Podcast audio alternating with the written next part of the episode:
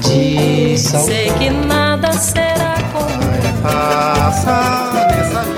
A Rádio Senado apresenta Curta Musical. A música brasileira em uma nota. Me dê motivo. Não faltam motivos para que Tim Maia seja considerado uma das maiores personalidades da música brasileira. Não está vendo? Não estou nessa. O que eu quero é sossego. Para começar, Tim Maia foi responsável por introduzir na MPB a sonoridade da soul music e do funk norte-americano no início dos anos 1970. E no final da mesma década, foi precursor da disco music no Brasil. Se alguém ligou, ser farol, ser farol. Bastante carismático, o cantor e compositor de voz inigualável também é dono de vários sucessos como Sossego, Gostava Tanto de Você, Chocolate, Primavera, Dia de Domingo, Azul da Cor do Mar, Você, Acenda o Farol, Descobridor dos Sete Mares, entre muitos outros. Uma luz azul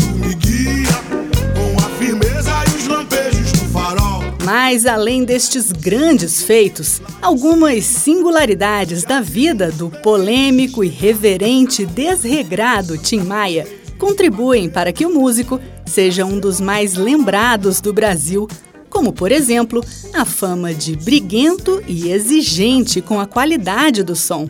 Maravilha! Dá voz, mais voz! Olha a voz! Tome a voz, dá retorno! Esse papo tá grave, grave! De emprego grave! Está vendo? Cadê o som? Onde está o som? Outro fato marcante foi quando, no auge da fama, Tim abandonou o álcool e as drogas e se converteu à cultura racional. Nessa fase, entre os anos de 1974 e 75, ele gravou os lendários discos Racional 1, 2 e 3, renegados pelo músico assim que abandonou a seita, e que passaram a ser bastante cultuados por público e crítica a partir dos anos 2000. O caminho do bem. O caminho do bem. Tudo isso e muito mais, como a polêmica relação com o rei Roberto Carlos repercutiu em livro, nos teatros e nas telas. Em 2007, o amigo e jornalista Nelson Mota lançou uma biografia repleta de curiosidades e passagens divertidas sobre o artista. Vale, ah, vale.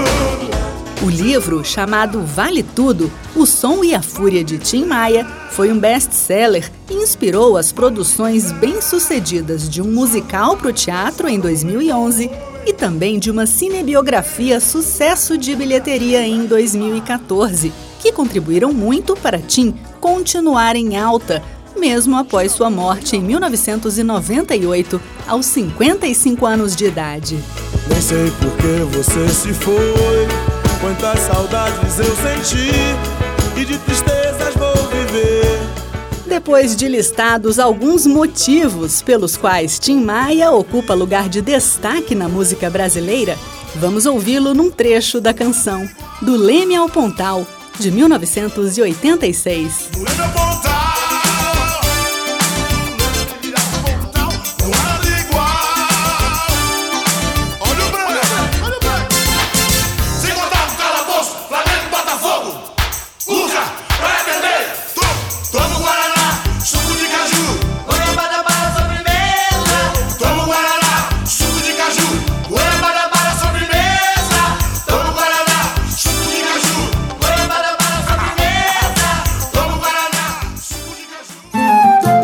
A Rádio Senado apresentou Curta Musical.